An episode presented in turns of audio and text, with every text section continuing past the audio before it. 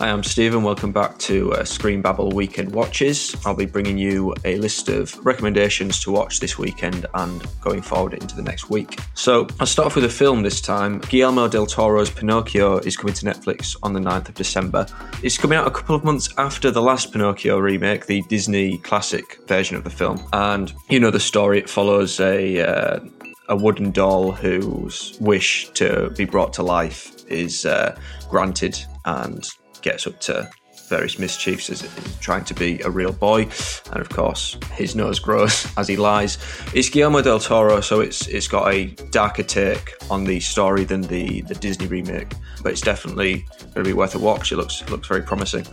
Next thing to, to have on your radar is Troubled Blood, which is coming out on the eleventh of December on B B C One, and that'll be released uh, in weekly installments. It's based on the fifth book in J K Rowling's Cormoran Strike uh, novel series, and it follows Strike and Robin, uh, two detectives, as they take on the case of a woman whose mother disappeared more than thirty years ago. It's Cormoran Strike's first cold case, so he's quite interested to see if he'll be able to crack the case, and it's presumably going to be as thrilling as the previous seasons, which were all very good.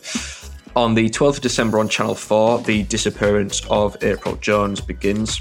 This is a documentary series which follows the true true crime incidents of the tragic case of a five-year-old Welsh girl, April Jones, who disappeared, and the disappearance launched a protracted, originally a search mission, and then tragically it became a murder investigation. And this Channel four documentary series Uh, speaks to those, those involved and charts the investigation and the subsequent murder trial.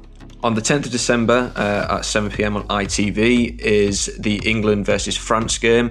This is going to be a big one to watch for football fans. It's the tenth quarter-final that England have been in, and if they get through, if they beat France, which is going to be a challenge given that France has proved to be a very formidable side of the tournament, if they do get through, they'll be on their onto their fourth ever semi-final in the World Cup. So that's definitely going to be worth a watch. On the eighth of December on Netflix, the first three episodes of the Harry and Meghan documentary, literally just called Harry and Meghan, lands. Now, this has been called a watershed moment by uh, royal royal correspondents. It could sort of be a make or break for Harry and Meghan, as in recent months they've they've found some fans who have supported Meghan and Harry as they've stepped away from the royal family, and some who have turned against them and said that they're unnecessarily criticising the royals. It's likely that the new series will feature some pretty serious revelations and allegations about the royal family. Could be another P R disaster for them, but producers have been tight-lipped about specifically what will be revealed in the series, so the best way to find out is to watch it. It will be released in two parts, and as I say, the first three parts coming on the eighth of December. So thanks for listening. That's your weekend recommendations, and check back next week for more recommendations on what to watch. Thank you.